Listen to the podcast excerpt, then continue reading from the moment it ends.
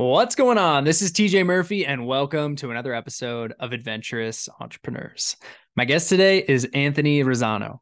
At just 12 years old, Anthony faced life altering adversity when a severe fire engulfed him. Miraculously surviving against grim odds, Anthony emerged from the ordeal with severe injuries, battling sepsis, undergoing numerous blood transfusions, and receiving his last rites three different times.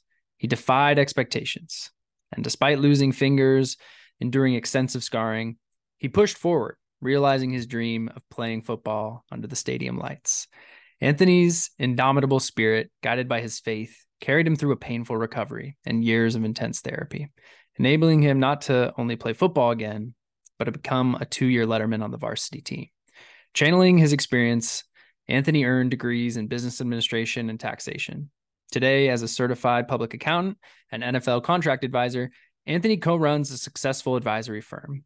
A devoted family man, his compelling journey inspires many, emphasizing the power of determination and the importance of perseverance against all odds. Just a few of the golden takeaways Anthony shares in this episode are how to overcome true adversity and believe in yourself, the importance of starting where you are and making friends in business, the why factor, and an important accounting principle every new business owner needs to know. So, without further ado, this is me and Anthony Razzano.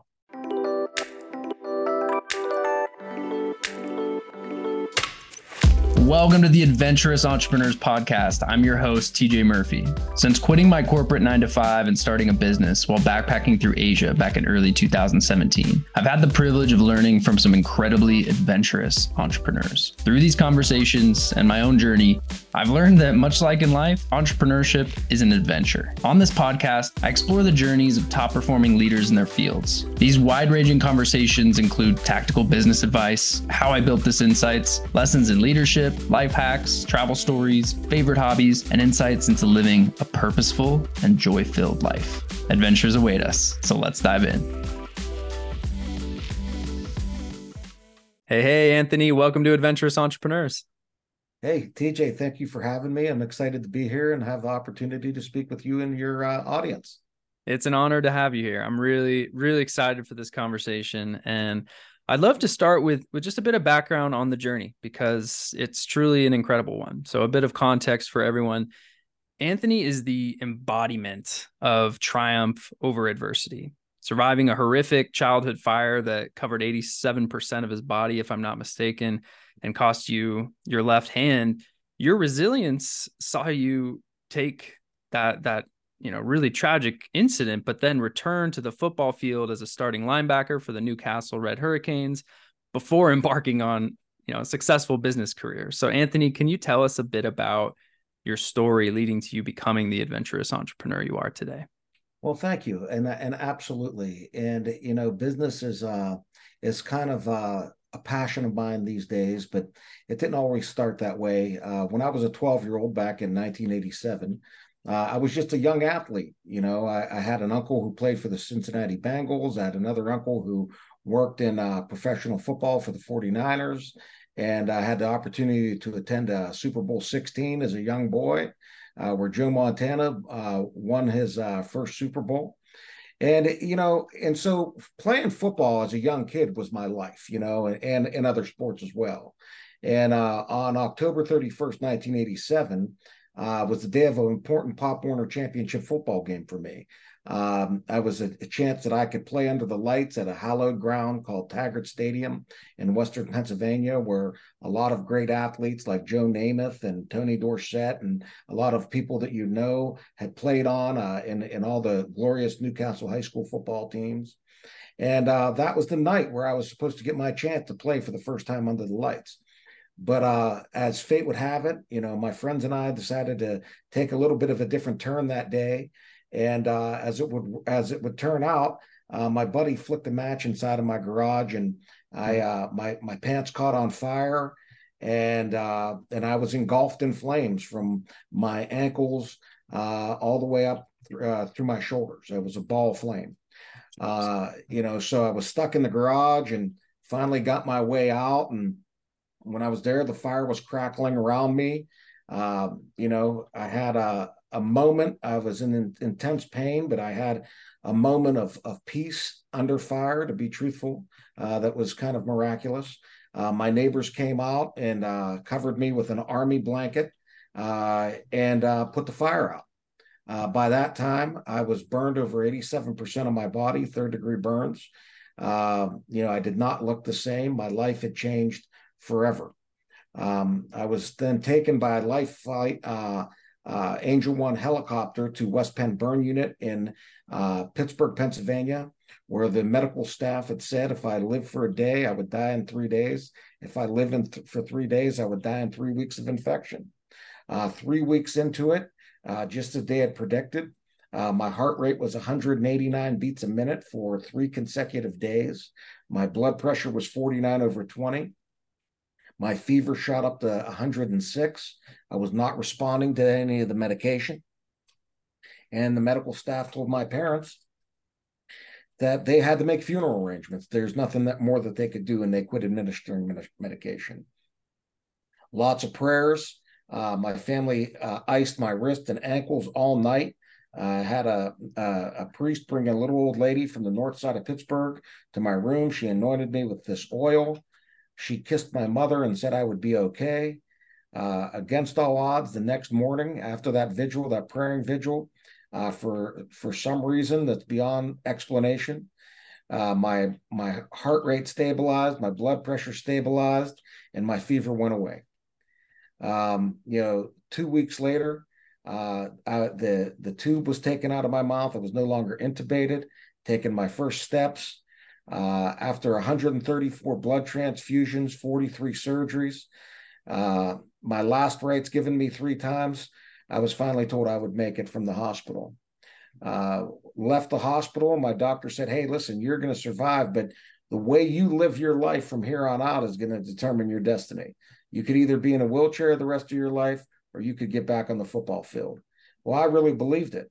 And so I went through the physical therapy for then uh, next couple years where I had to learn really to walk and run again and get my arms up above, above my head and and uh, and and just learn how to accept myself, the different version of myself. I look different. Uh, the psychological effects, there was a lot of them, uh, and they persist at times through the, your entire life. But lo and behold, three years later, I made my steps onto the football field.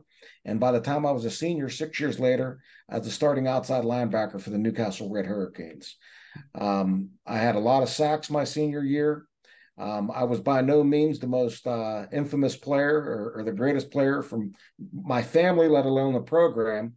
But being part of the program meant so much for me because I was never supposed to be there. It was a calling card in my life that, you know, and without having football and the desire to get back there, I don't know that I would have ever resumed a normal life. You know, today I'm very fortunate. I have a lovely wife. My wife is Katie. Uh, we've been married uh, for 24 years, together for 28. Um, we have two beautiful children a daughter, uh, Julia, who's in college, and a son, uh, Anthony, who's a young baseball player. And having the opportunity to come this far in my life and uh, and raise these two beautiful children eh, after everything we went through is just a, a really uh, has been a wonderful blessing from God, and I'm really appreciative of it. Yeah, I mean that's that's exactly what I was going to say. I mean, it's just such a miraculous story. God truly blessed you on this day, and and to have that tremendous support from from your family and the community and and the staff at the hospital. I mean, it gave me chills just just hearing it, and I can only imagine the pain, the psychological effects that that this had, especially you know right out of the gate being told, you know, you've got two choices here. You can kind of live a a different life, probably be in a wheelchair, or or you can work hard and and maybe get back on the football field someday.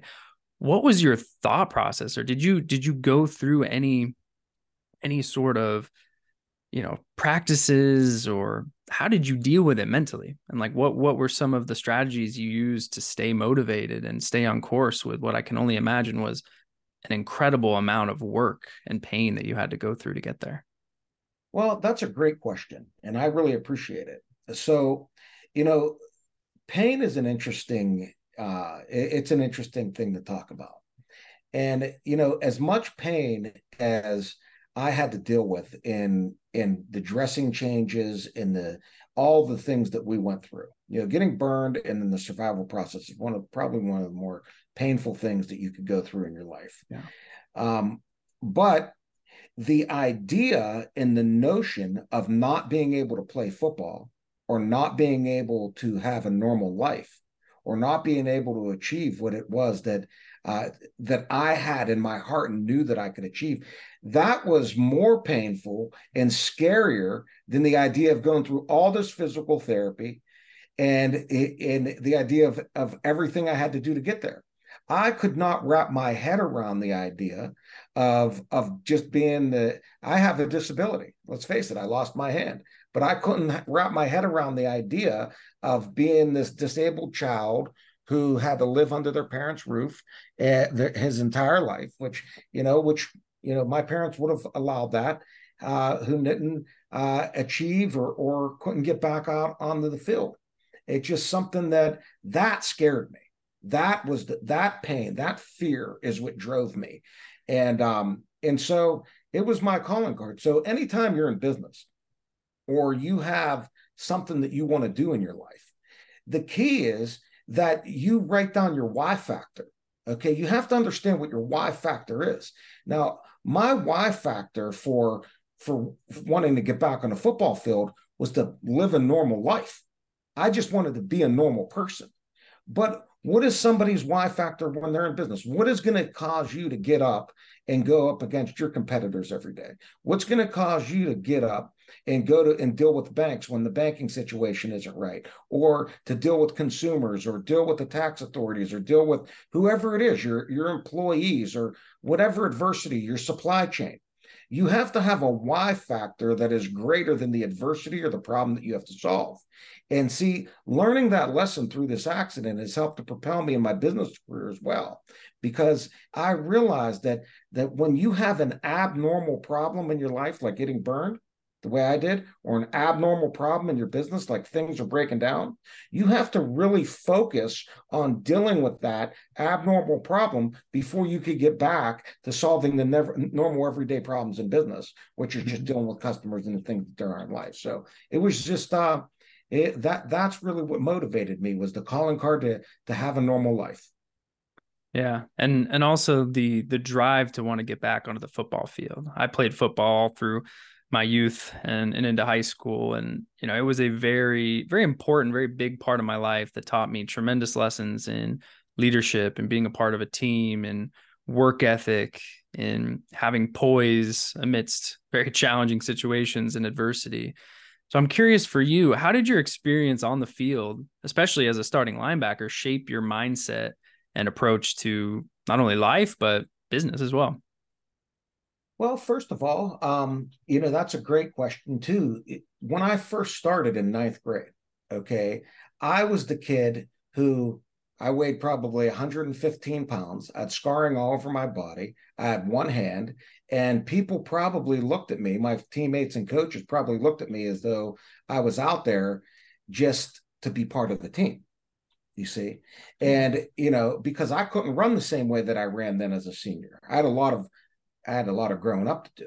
Yeah. So the first lesson that I learned is is that no matter where you are in your life, when you enter into the arena that you want to go, no matter what limitations that you have, if you're not capitalized the right way, if you're not, you know, blessed with all the God-given ability, you have to start where you are. And sometimes you have to start slow. Okay. And and I started at a point of a very humble point where no one even thought that I should be there. Okay. And I had to take it slow. It wasn't like every day, the first day I came out on the football field, it was, you know, some ex- extraordinary experience. But, you know, my freshman year, I got the ball one time down at the, uh, you know, as soon as I got started. And my coach at the time was a guy named Denny Flora. He was the running backs coach. He has a great Flora family in football in Newcastle. Well, they got down by the goal line and they wanted me to score a touchdown. But this wasn't a touchdown where they were just opening up the, and I was able to get in. Well, he handed me the ball and I ran as hard as I could into the line and I fumbled. Okay. I fumbled. And it was a big disappointment for me. We didn't score. I gave up the ball. You know, a lot of people at that moment, you know, would have looked at me and said, okay, this kid's running the ball with one hand. Hey, I felt so bad at that. Okay. I never wanted that to happen again. So I worked uh, every year on on how I would secure the ball, but I became a better defensive player. And then as a sophomore, I came back, and now I'm playing on the scout defense against a very good starting offensive team with with some players who ended up playing pro ball, and a lot of guys played college. Now I'm playing uh, a strong safety, which is a position opposite of the outside linebacker in the defense we were playing. And I would they would run to the power side, and I would have to take on two guards, a fullback to get through and hit that tailback every time. Now I'm sitting there weighing about 125 pounds. And when they first start coming at me, these are the seniors, right? And I'm a sophomore. Yeah. And we had to run this play over and over and over again. And when they first started coming at me, I think that the that the linemen who were pulling didn't really want to hit me because I was this injured kid and here I am. But guess what? I came up and I blasted him in the teeth. Yeah, you gave him full speed ahead. full speed. I yeah, I might have weighed 125 pounds, but I was coming at it. You like my life depended on it. You used every ounce of it. Yep. And pretty soon they were telling me to calm down. This is just practice. But the, at the end of the day, I took that beating and I went in there and made those plays and I stuck my head in there as hard as I could. And by the time I was a junior, I was on the special teams for my varsity program. And I was a starter now for two years on my junior varsity program. And now I started making plays on the kickoff and in, the kicking game. And I started running down there and, and doing some things and, and playing under the lights a little bit. Still not a part of the regular defense, but I'm rotational player and I'm a special teams player. And now everyone knows that I'm on that football field because I deserve to be on that football field and I belong there. And no longer were people laying off of me because I had one hand. They were now t- saying what a hitter I was. Okay. And now I'm starting to get a little bit of pride in what I'm doing. And by the time I was a senior, I was able to move and I have a lot of quarterback sacks. I don't know exactly how many, probably six or seven, a uh, couple in a couple different games. Uh, I've made some really good plays to save a game. One against Ambridge that was a real special time, and now just having the opportunity then to be as a starter and announced under the lights at Taggart Stadium, where the lights are shining down on me, and all the people who supported me through the accident are there, and my parents are crying, and my brothers in the stands, and I'm feeling a chill come through me, knowing that I went from my deathbed back to the football field, and and I earned it, and no one gave it to me, and it's something that that I could always carry with me. That gave me a sense of that journey that that allowed me to then begin my education and business career and start where at the very beginning and start slow. Yeah. And we just uh, repeat that process, you know. I love that. And especially the start start where you are. I think so many people, especially in this day and age where you're comparing yourselves to to your idols and always looking at the best version that someone wants to show you through social media when you're just getting started it can be very very overwhelming and intimidating but just the the understanding that everybody has to start from somewhere you have to start where you are and when you have the why factor which for you was getting back onto that field and earning that starting position and working your butt off to get there. I mean, as you're telling this story, I'm just seeing like the Netflix movie a few years from now. Like it's truly a a story from you know about as low as you can possibly get to to overcoming tremendous adversity and realizing that dream that you had. So yeah, I just want to want to applaud you there, and I appreciate you sharing that story. But I'd love to now get into what you're focused on here today. So that was back in high school. Tell us a little bit about where where your journey has taken you and, and what your focus is here in September of 2023. Well, that's a good question. I uh, I just wrote a memoir named uh, "Against All Against Odds,", all odds. A, a, story of faith, courage, and never giving up, and um, and it details this accident and this recovery, and and it really breaks down uh, the the it tells a great story. It's a narrative. It's in a cinematic view. So when you read it, you're just going to get this great feeling and this great story that it takes you to the depths of hell in some ways, talking about the burn injuries. And then it takes you to really, it's a seesaw of, of up and down and overcoming adversity. And every time you level up, there's a new set of challenges for you to overcome. Um, so I'm right now, uh, September 26th, uh, the book comes out and it'll be on Amazon and Barnes and Nobles. We already made Barnes and Nobles bestseller in a pre-sale campaign, which is really good. Um, you know, it's, it's, so I'm promoting my book and and getting that out there. And uh, I also run a small CPA firm with my wife Katie, who's sitting right behind me, and uh, and you know she's the lifeblood of it at these days. We've done this now since uh, 2005, uh, early 2006 together. Um, you know, so we have a small CPA firm. We do a little bit of investment advisory work. Um, also a licensed sports agent, NFL agent with uh, through the NFL Players Association. Um, so, and but I'm just an entrepreneur. You know, I've I've flipped houses um, in terms of buying and selling and, and done real estate deals. I've owned rental properties. Uh, I've done a lot of investment activities in terms of, of stock trading and, and stock investing. Um, and I find that entrepreneurial business is really a passion. I've worked with many clients throughout the years to help them structure their business from beginning to end, uh, from entity, what type of entity do I want to be, to what is my best business succession plan, and how do I build and operate a business plan to, to make things go as I want them to do to go along the way. Um, so I've taken the lessons, some of the lessons that I learned coming through my accident, and now I use those to help other people. And I embed these lessons within my book. So when you read it, you can see a fact pattern that will allow you to overcome the adversities that you're facing in life and your business to be success that you want to be. Awesome. And very fitting title for the book. I love that. And I can imagine that in in writing this memoir, you know, it required a lot of of personal reflection, especially, you know, around significant mental barriers that you've had throughout your life and throughout your career. So I'm curious, can you recall a moment in your professional life where where self-belief was the primary factor in, you know, achieving that milestone or success, much like you did with with your journey back onto the football field? Well, yes, uh, many. It's like a daily struggle, okay? Because you know when you go through such a trauma, okay, you don't realize you, there's people they you you hear this all the time that you either have a fight or flight mentality, right? Well, one thing that I've had to deal with through the years is I have a fighter's mentality. Okay, so I had to learn how to dial that back. So when I was uh, first starting as a younger man, and I would be in a situation where it would cause negotiations or there would be stress in a business transaction or something.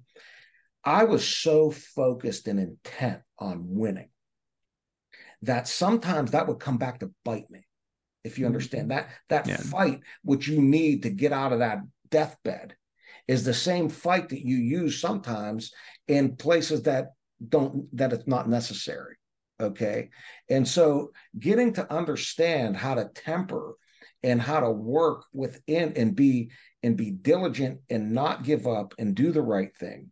But at the same time be tempered okay? And be smart and be kind and be gracious. That has been that was a real challenge for me earlier in my career because i had a, i had a, a, a sharpness to me okay? Mm-hmm. but um but as i as i move on it, it things start to mature a little bit things start to get a, a, a, a become a little easier. Um, in terms of specific challenges, um, the beauty of of of going through and almost dying and then and and coming back is there was nothing I didn't think I could do. Okay, so I had an undergraduate degree in finance. Okay, my undergraduate degree is not in accounting. I only had two college accounting courses. Okay, I have a master's degree in taxation, but I passed the CPA exam okay? And which is an exam that a very small percentage of people take it pass it was very difficult. But i knew that if i buckled down the same way i did when i was coming through my physical therapy there was nothing that i couldn't learn and do. Um, you know and so the same thing so that that helped me to get licensed as a cpa uh, it also helped me when when you take the uh, nfl uh, certified contract advisors examination you have to sit down, and I'm a non lawyer. Okay. All these guys are lawyers. I, I sat down as a non lawyer and had to study and prepare for the examination on the collective bargaining agreement, where you have to understand how to work within the framework of the agreement between the owners and the players.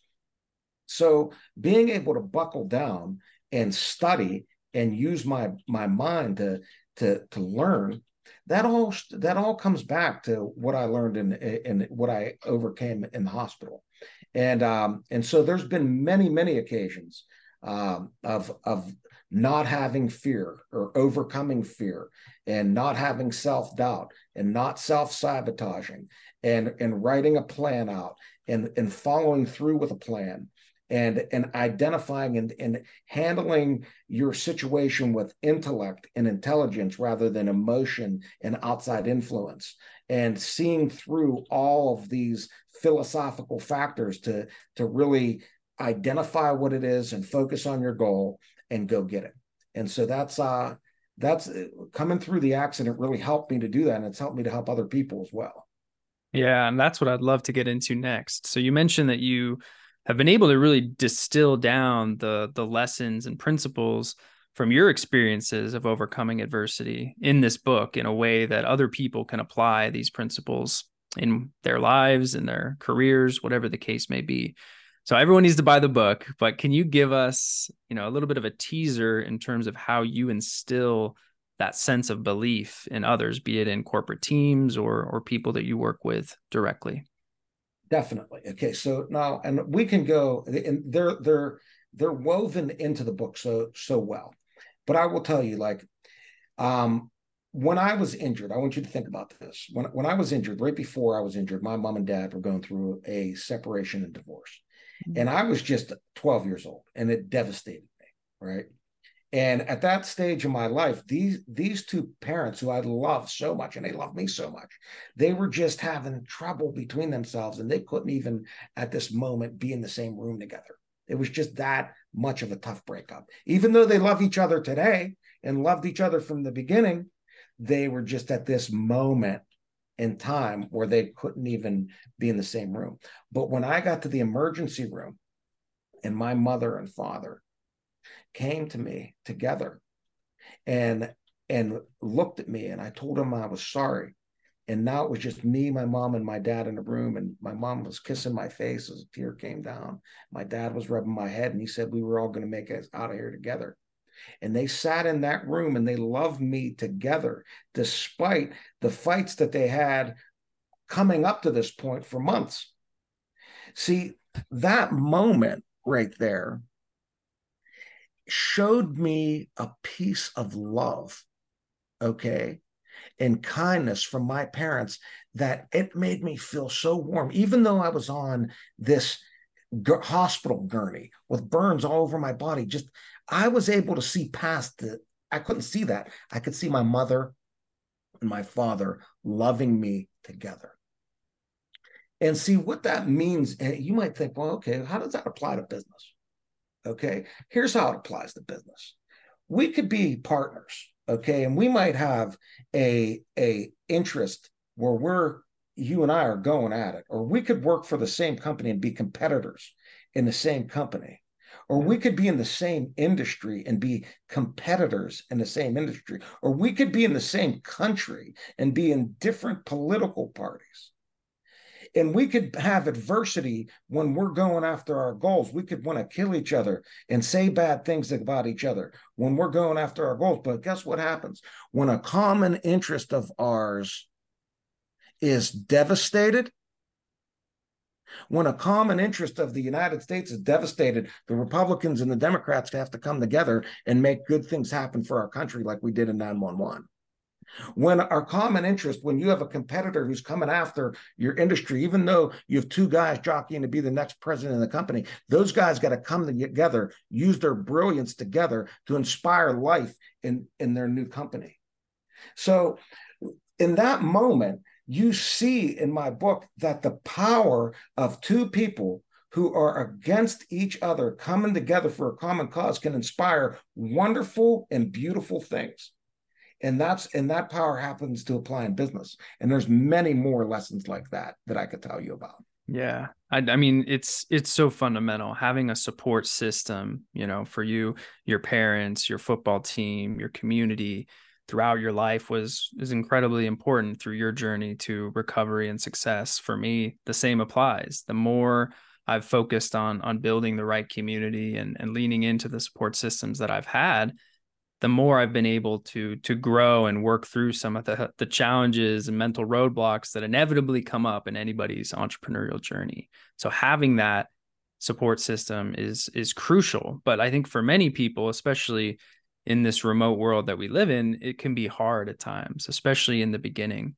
So I'm curious if you have any advice that that you give people in terms of how they can actively build that support system or you know ask for help when needed and lean into the support that they need throughout their careers. Absolutely. Okay number one is is that you cannot be afraid okay? So murphy's law is that if you are afraid your worst the what you fear is going to happen okay? You have to you have to eliminate fear.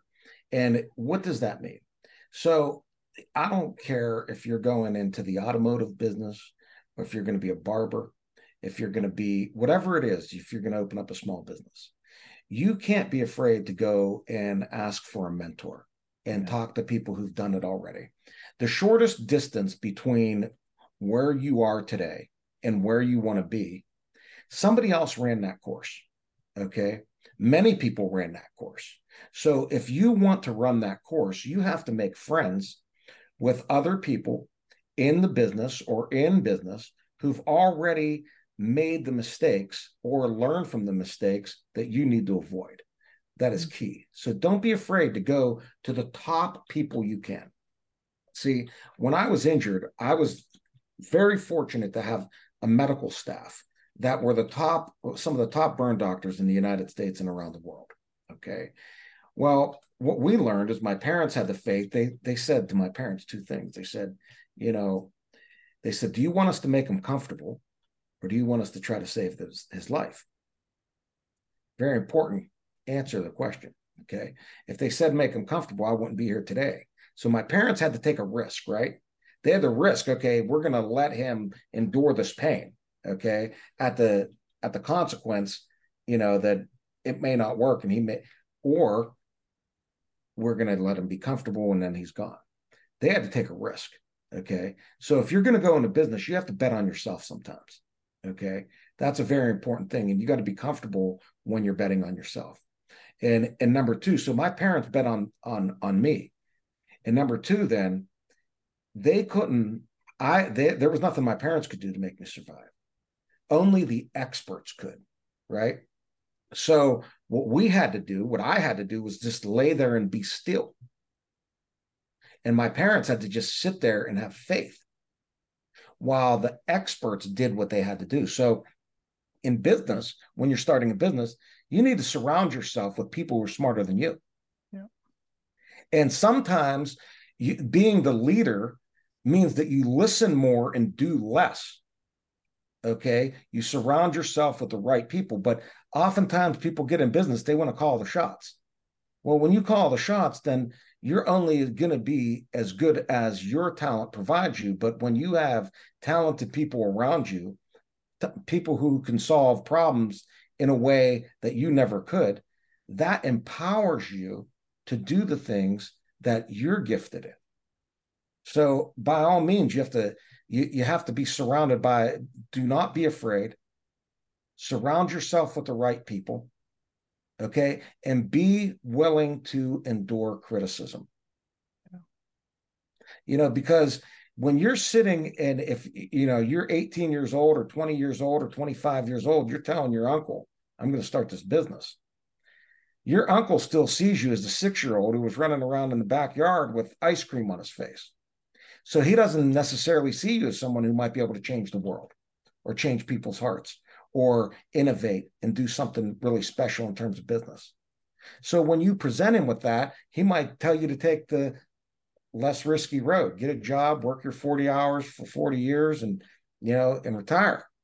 But if that's not what's in your heart, so you have to sound out the music behind you and you have to understand and keep internally in your heart what you know it is that you can do because once you start talking about that outside there's going to be a lot of naysayers and those naysayers might get in your psychology in your head might be the reason that you can't find and, and fulfill your dreams. So don't let somebody else's definition of you define what you're going to be. You know yeah. you, you you just can't do that. Got to own your why factor. Yep so a little bit of a pivot here, but I want to dive into to some more tactical things with your extensive experience in, in taxation and, and business advisory. What are some common mistakes that that you see new entrepreneurs making and and how can they avoid them? The biggest mistake that I see a new entrepreneur make is that they don't set up the proper type of accounting and bookkeeping system. Okay. We get in the guilty business. of that for sure in the beginning we, we get in the business because we're passionate about something, right? What are you passionate about? Okay, that that's number one. You have to be passionate about something. Okay, whether it's passionate about being a lawyer, passionate about being a medical doctor, passionate about being a writer, uh, owning a landscaping, prof- whatever it is, you have to have a passion for doing what you're doing. But then you have to keep an accounting for it. Um, so we use in our practice, we teach our clients to use QuickBooks Online for small businesses that allows us to help them uh, to reconcile their books on a monthly basis. And it links to their bank accounts. Um, and so essentially we can go in there and get copies of their credit card statement, bank accounts, all the things that are, are to it. And then we can help them to see what the results of their operation is for every month. Okay. Because without understanding with the results where you're spending your money, where it's being allocated. And, and, and worst of all is when you have business owners who are commingling all of their business and personal expenses. So there's just a complete gray area as to what's going on here. Okay. It does not allow the business owner to properly track their business, understand where their growth points are, understand where their pain points are, uh, properly allocate the amount of money they owe in federal and state taxes, and and and do their their payroll the right way. So you have to have that in place, a, a, proper accounting and bookkeeping system in place to support you so that you understand the results of your operation and where you want to go in the future. Yeah, and just talking from my experience when when I started my my system was terrible. And yeah, it got me through for for the first couple years, but ultimately what what rolled in was this fog of oh crap. I mean, there there are some serious problems with how my books and and my filings have been done over the last couple years and that sense of dread and fear of oh am i going to get audited what what's going to come down the pipeline in the future it really weighs on you. And if you're not an accounting expert, if you're not a tax expert, you know, it can be hard to invest when you're just getting started and you don't have the funds to hire someone to manage this stuff for you.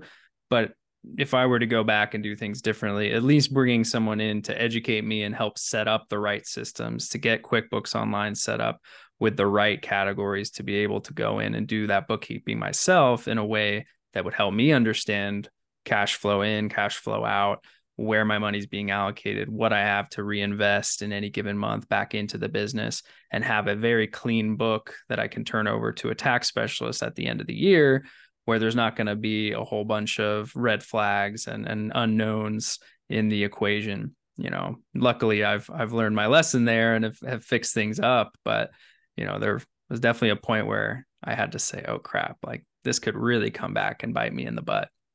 If I were to get you know audited and and have to go through that process with the IRS. So and you know I've worked out many of uh you know the the funny thing is there's when uh, you have guys they get in business they get a lot of 1099s and then they just totally neglect their taxes. I've seen that happen. Yeah. And they get all these 1099s and then all of a sudden the IRS gets the 1099s. Okay. But the guy never filed his taxes. And so the IRS just gives you an assessment Okay. I've had guys come into me with four or five hundred thousand dollars of tax assessment just because they didn't file their taxes. Okay. And then when you get right back to it, you're able to you're able to work those things out. So, you know, it, nobody gets in business because they want to keep an accounting or or do or or prepare, you know, a tax return or that's like the opposite of why they get in business. Okay. For sure. So, but it's absolutely, and and one piece of advice that I learned uh, actually at a Tony Robbins seminar, he really put it well. He said, you know, he goes, when you're a business owner, you have to have a great lawyer, but you have to become a great lawyer, so to speak, for yourself. So you're just not being led down a road, okay, by, you know, to pay legal fees when you get in business, you have to have a great accountant, but you have to become a great accountant so that you're not relying on anybody. Okay. When you're in business, you have to learn, you have to become a great investor. Okay. But you have to have great investment advisors so that you learn. So the idea is when you're in business, yes, you have this, this specialized knowledge that you need to have of the own of your own particular business that you're in. But then part of being a CEO is also having general knowledge of the legal landscape, the legal environment that you operate in, the accounting environment that you operate in, the general tax laws of the communities that you're in, federal and state and local. And you have to have an understanding for investment and how to allocate um, you know, resources that are not being used today so that they're that they're yielding you a return as well. So being in business is not just simply uh, conducting a service or or selling a widget. It is actually being able to manage all these facets and and learning from others. So that's that once again that points back to you have to have the right mentors. You have to have the right attorney. And there's uh, there's three other pieces of, of advice that i give. Number one you never talk to your lawyer about your money. And number two, you never talk to your accountant about your legal issues unless they're necessary. Okay. Mm-hmm. So essentially, you have to compartmentalize and you want to talk to your lawyer. The reason you don't talk to your lawyer about your money is because, you know, that's not that's not his concern.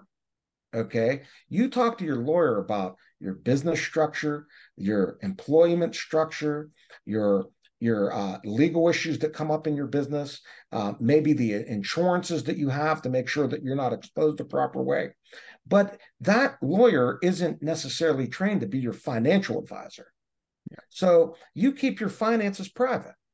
Now, when you talk to your CPA, you talk to your CPA about your chart of accounts in your business, how do you properly budget and allocate funds, and you know how do you properly properly make sure that you're capitalized and have enough enough money to uh, from the banks to that you can float when when payments might come in slow, but you're not necessarily talking to that that accountant about this contract issue over here okay because that's not their expertise. So you compartmentalize and by doing so. Now when it's necessary there may be a reason to talk to the lawyer about your finances. When it's necessary there may be a reason to talk to the cpa about a legal issue. You might have to do that at times. But as a general rule you keep these things separate and you learn and you become the expert in each area of your business. That way if you ever have to transition from that lawyer or transition from that cpa you don't have to rely on them. Yeah. You know and that's very important because that that way you own your business.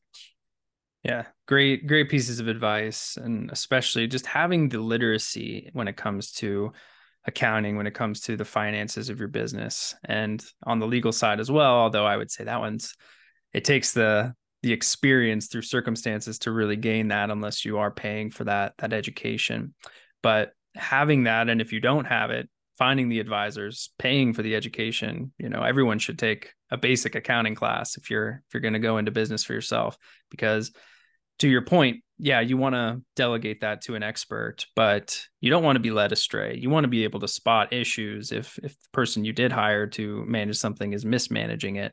And when transitions come, you need to be able to pick up and, you know, plug back in with someone else. And if you don't have the basic understanding of accounting, that's going to be a challenging situation and a more painful transition for you. So and, and lessons I learned the hard way, but and and and how do you manage them? Right? Yeah, how do exactly. how how do I manage somebody? Like I need to manage my lawyer. I need to manage my accountant. I need to manage my investment. How do I manage somebody if I don't know what they're doing at least as well as they do, as it relates to me? So you have to be able to manage your your professional advisors the same way that you have to be able to manage your employees. Yeah. Don't go in blind. Don't just blindly trust that someone's going to take care of everything for you. You got to manage it. So all right, Anthony, a little bit of a transition here as we move to wrap up, but this is a podcast about entrepreneurship. We've talked a lot about business, a lot of great insights in here. But one of the biggest hurdles that most successful entrepreneurs face, really anyone faces at one time or another in their life, is how to live a well rounded life and do the things that bring us joy with the people that we care about most. So I always like to dig in and get an understanding for how my guests navigate that. So, what does living a well rounded life look like for you? Well, that's a great question. It's my probably my favorite question. Okay. Um, living a well-rounded life to me is, you know, when I wake up in the morning every day, I'm talking to God. You know, that's what I do. You know, when I go to bed, I'm talking to God. When when I am going through my day, I'm talking to God. And I can say this with full uh, truth. Me talking to God doesn't make me any less of a sinner or somebody who doesn't make mistakes or trip and fall, because I probably have tripped and fell and done more than anybody. Okay. But even so, I wake up and I talk to God because He doesn't leave you. Okay. And I'm not talking about religion here okay because i don't care if you're jewish if you're catholic if you're christian if you're buddhist i don't care what your religious background is okay? If you want to say talk to the universe you say talk to the universe. But at the end of the day i am connected to a higher power to god okay? As a lover of christ myself i'm connected to god all day long. Number two i try to connect my family to god all day long. My children, the people who who love me, my wife. We have we talk about God, and I'm teaching them how to how to talk how to talk about God every single day, okay, and how to talk to God every single day, and that's a very important factor. So so then I spend my time each day, my wife and my kids, we try to have dinner around the dinner table, just like the old school. We like to we cook together. We like to have dinner around the dinner table and we talk about our lives together. I coach my son in baseball uh, and in football, and I get out there with these kids and I and I give back to the community and I give back to young kids uh, in coaching the same way great coaches did to me because I want to inspire kids to have perseverance in the face of adversity, and that is what I call an avocation rather than a vocation. And I want them to see me out there. At first, they look at my hand. Pretty soon, they don't even realize I'm injured. Mm-hmm. Then all of a sudden, I'm that coach that's too loud. and then and then I'm helping them to accomplish something that's good and they overcome something and it's a really great feeling. So I established balance in my life by coaching youth, uh, by staying close to God, and every once in a while I'll get on the golf course and have to beat up on my friends a little bit. There we go. There we go. well, you know, that's to me the epitome of of living life on purpose. And, you know, to you it, it boils down to those pillars of faith, family, and, and community, it sounds like. So mm-hmm. I, I appreciate you sharing that. And as we close out here, I have a I have a choose your own adventure question for you. So you can pick which one you'd like to answer or both if you so desire. But what's a favorite place you visited in, say, the past five years or so, or what is a recent adventure you went on? And in either case, what was it like? What made it so memorable? Who were you with? Maybe a lesson you learned, a favorite meal or drink you had. Tell us a story. Well, there's so many. Um, and I could tell you, I'll tell you really a, an important story, an important place for me in this world. Um, right before I was injured, the summer before, I went to a place called Ocean City, Maryland, uh, right outside of uh, on the Atlantic coast, uh, right outside of Baltimore, about two hours outside of Baltimore. And I went with my aunt Marilyn and her family, and it was the first time I had seen the beach. I was 11 years old since I was maybe two, and it was just a great experience. But it was out without my mom and dad. Mm-hmm. Now, then after I was in it, my mom had this big regret because the first time I saw this beach like this, then after I was injured, we went back then the next summer when I was 12. And uh, and my mom took me to Ocean City now. It's with me and my mom. And I'm here in this Job's garment. I have, I have burns all over me. I'm still going into the water. Could barely walk. I'm back on my feet. And my mom starts uh, playing this song by Whitney Houston. Uh, I believe that children are the future. Mm-hmm. And she mm. would sing that to me every day. And learning to love yourself is is the greatest love of all. Well, as this young 12 year old who was just injured this way, um, me and my mom would bellow this song in in her car. At the time, there was just cassette tapes, yeah. and we would sing and and you know, and I would sing as hard as I could. And she brought me to the boardwalk where they had this uh this these booths where you could sing and you could do a, a song and they would record it for you and then they were glass on the outside and people could watch well here i am this burn kid you know barely stand up one hand you know shrug shoulders and and i'm singing i believe the children are the future in this class. and my mom's sitting out there crying and as i'm singing this i had a terrible voice i had a terrible voice my voice was cracking Didn't all matter. these all these people came around you know all these people came around and started like literally singing and crying and it was like the most beautiful thing because you know when you're injured this way you look at yourself and you have these scars but the truth is learning to love yourself again it is the greatest love of all. And and you know since then you know having my two children and my wife before we moved to florida we went to ocean city every single year. Every single year I would go on that boardwalk and and if you look at the cover of my book, okay, the cover of my book is there's a pier with a little boy standing at the end in the sun over his head. Mm. Well, this picture was taken in 2019 by me of my son. Well, the backstory is we're in Ocean City. My son's uh, six or seven at the time, seven and I'm holding his hand, and we're crossing the street, and uh, and he darts off. Let's go, my hand darts off across the street. Well, when he does that, a Corvette was flying down the road, didn't see him, and he's walking and intersecting right with the it's going to happen it's right before my eyes and i screamed at the top of my lung stop well, when I did that, he stopped on a dime and the Corvette stopped a little past where it was. It would have hit him. Yeah. And my wife was shook. And I was shook. And my daughter was shook. And we went and finished our breakfast. And we thank God that that didn't happen.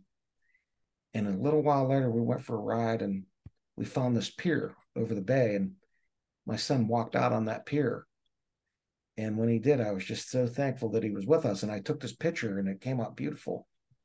Now, when I wrote my book, I had to send a bunch of pictures to the uh, to the my publishing company, John Wiley and Associates, and out of all the pictures, they picked that hmm. and made that the picture on my book, a picture in Ocean City. So, you know, traveling to Ocean City has been wonderful, healing, but it just shows me that the gift that I had in my life, I was there before I was burned, in the middle of my accident, afterwards with my family, saw my son almost involved a, a hit by a car, but he was his life was there was nothing he, there was no damage, and this the moment later this beautiful picture, and now I get to share this story and that picture with the world, which is a, a story of uh, of of living life against all odds, you know, and uh, of having faith, courage, and never giving up. And I hope uh, your readers or your listeners will will go uh, to my website, uh, anthonyrazzano.com. That's Anthony, R A Z Z A N O.com.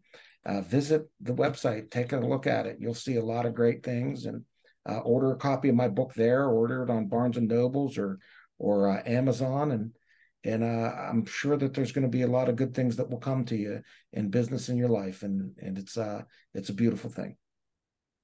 Against all odds truly truly appreciate you sharing your story with us anthony we're going to put links to everything in the show notes to your website to the book i know i'm going to be purchasing the book and reading it myself, and I'm excited for it. So, just want to say I'm extremely grateful for you coming on this show, and I'm looking forward to continuing to follow your journey. Well, thank you, TJ, and thank you for having me. It's been a real blessing to spend some time with you. And if uh, there's anything I could ever do for you, please let me know. And you know, it's just been a real honor for me to be here. Yeah, I appreciate that. Awesome, man. That was great. Awesome. Yeah, cool. Yeah.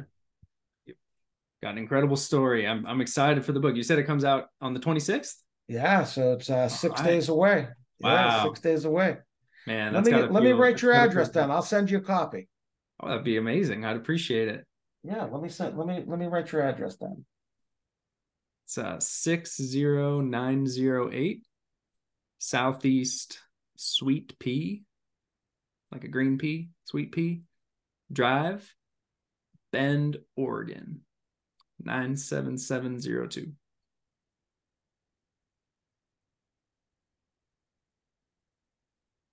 And that's Bend, B E N D. Yep. Yep. and what's the zip again? 97702. Okay, TJ Murphy. Yeah, I'll send it up.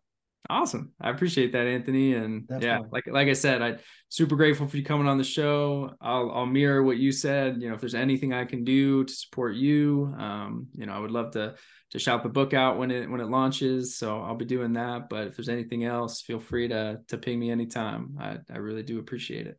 Hey, and if you ever have a topic that you want to talk about, whether it's uh, you know, real estate investment, taxes, whatever, if you want to drill down deep on it, I'm more than willing to help you. Yeah, and, and that would be great. That. Yeah, yeah, like re- especially real estate. That's something that's it's been uh it's been on my mind for years, and I'm finally just starting to educate myself. Obviously, I did a real estate time podcast. to be getting into it, but what was that? Yeah, I did a real estate podcast a few months ago. Oh, you did? Uh, yeah, and we talk about you know, uh, like kinds of exchanges, 1031 exchanges, uh, different like uh, commercial investments and and depreciation strategies. And I mean, I could really drill down deep on that stuff if you ever uh, want to chat. Awesome. What was the the podcast you were on? Well, that's a good. It's on my website. Let me pull it up. All right, I can. I can find Let it. me see here, because yeah, that's how I've been educating myself mostly is is just listening to podcasts. There's some good ones out there. Definitely, it's uh actually my cousin Michael and his is a real estate guy. And he uh he and a real estate agent were running it. Let me see here. Media podcast. Um episode 18. I see here. It's right. It's under the media side. It's called Cashed In. Cash in. Okay. Yeah, real estate podcast. Cashed in real estate podcast. All right, I'll look it up. Okay, cool. Awesome. Well, man. I appreciate it. Yeah, if you yeah, and so uh, definitely. Uh, yeah, and so basically the for this episode, we're about I think we're about a month out from when it'll release. And we put together kind of a social media package with a, a real clip from from the episode. So we'll tag you, of course, but you can you can share that out however you want on all the platforms. I'll send that over in an email when we launch and include the links to, to the episode everywhere where it's published. And yeah, that's pretty much it. That'll be great. I'm excited about it. It's cool. Awesome, man. Well, have a great right. rest of your week and and thanks again for coming on the show. Thank you. Have a great one. Take care. See you now. Yeah. Bye-bye. Bye. To all of our adventurous listeners, thank you for tuning in to today's episode. Please be sure to subscribe, download, and share this on social media or with someone you know will get some value from it. Leaving a review goes a long way in helping people find the show, and I personally appreciate reading them when they come in. So please go drop one if you have the time. We'll see you all next week, and remember, whether we're talking about business or the things that bring us joy outside of work, life is meant for exploring. So go out there and live it one adventure at a time.